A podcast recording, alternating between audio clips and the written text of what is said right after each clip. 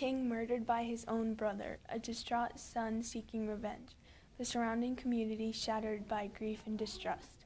This is the story of the murder of King Hamlet and the effect it has on the country of Denmark. In this episode of True Crime Denmark, we'll dive deep into the minds of people involved in the crimes and see how they've been directly affected.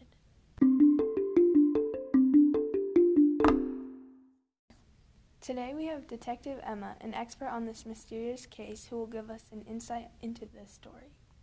Hi, it's a pleasure to be here. It's nice to meet you. Can you tell us about this fascinating case? Well, because of legal reasons, I can't disclose all of the information, but I can definitely give an insight into this tragedy. Hamlet Sr. was murdered only a few short months ago. The actual murder took place in the king's favorite garden. Hamlet Sr. was taking a nap, something he did often when we believe his brother Claudius poured a deadly poison down the good king's ear. I know I'm not supposed to be biased, being an expert and all, but I really miss the old king. The whole community is shaken, especially the royal family. Everyone can see that this event has taken a toll on Hamlet, and now the Queen Gertrude married Claudius, unaware that he has supposedly murdered her late husband. Thank you for your time and information. Now let's go to the scene of the crime where this foul murder took place only months ago with our top reporter.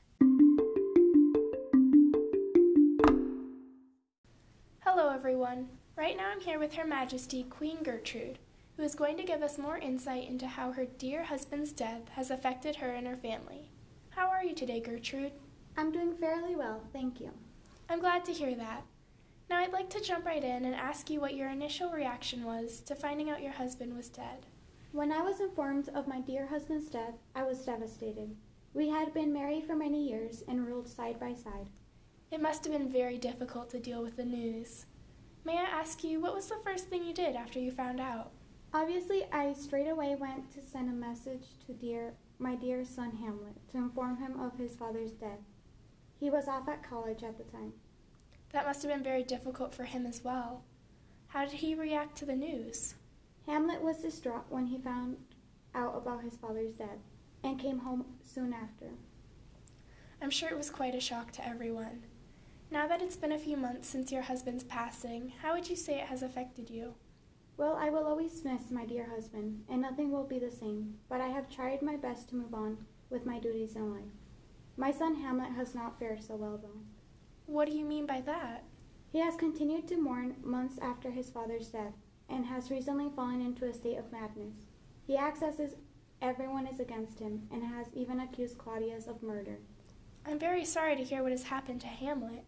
He has obviously struggled after the death of his father. Yes, he has. I worry about what he will do next because he has become so impulsive. There Hamlet is now. Who are you? I'm a reporter from the podcast True Crime Denmark. Could I possibly ask you a few questions, Lord Hamlet? I suppose. Thank you. Now, it has been a few months since your father passed away, so how do you feel it has affected you? My father was murdered by none other than his own brother. Hamlet, calm down. I will never forgive that evil man for what he did. As you can see, Hamlet is acting very irrationally right now, so I think we'll have to end this interview here. Of course. Thank you both for answering my questions and opening up about Hamlet Sr.'s death. After talking with Gertrude and Hamlet, our reporter made her way over to a psychologist that will tell us about the human mind after murder and tragic events. Here's what we heard. We are now here with Nacy, who is a psychologist on the human mind. Hello, I'm Nacy. Wonderful. How are you today? I'm good, thank you. Now, can you tell us about how events like murder affect the human mind? We know that there are two types of responses to murder physically and emotionally.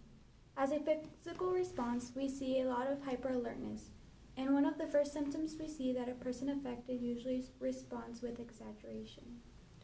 As we interviewed the community, we were told that Hamlet answered but didn't always answer the questions being asked, and that he always made unnatural comments. Yes, we do see a lot of response like that when we are looking into the affected people. We also see an emotional response, usually being with grief and is followed by mixed emotions like rage or anger, frustration and confusion, guilt, and self blame. We were told that Hamlet spent some time grieving for his father and we can predict that that grief was soon followed by confusion on how his father had died, causing him to come up with his theory and the frustration he had with his mother marrying his uncle could have led up to the anger building up inside of him, causing him out to rage out on his family and friends. Yes, we could say that with all the evidence and opinions of the community, King Hamlet's death affected everyone in Denmark, physically and emotionally, especially his son Hamlet. Thank you for your time. Let's head back to the studio and wrap up everything that we've learned today and during this episode.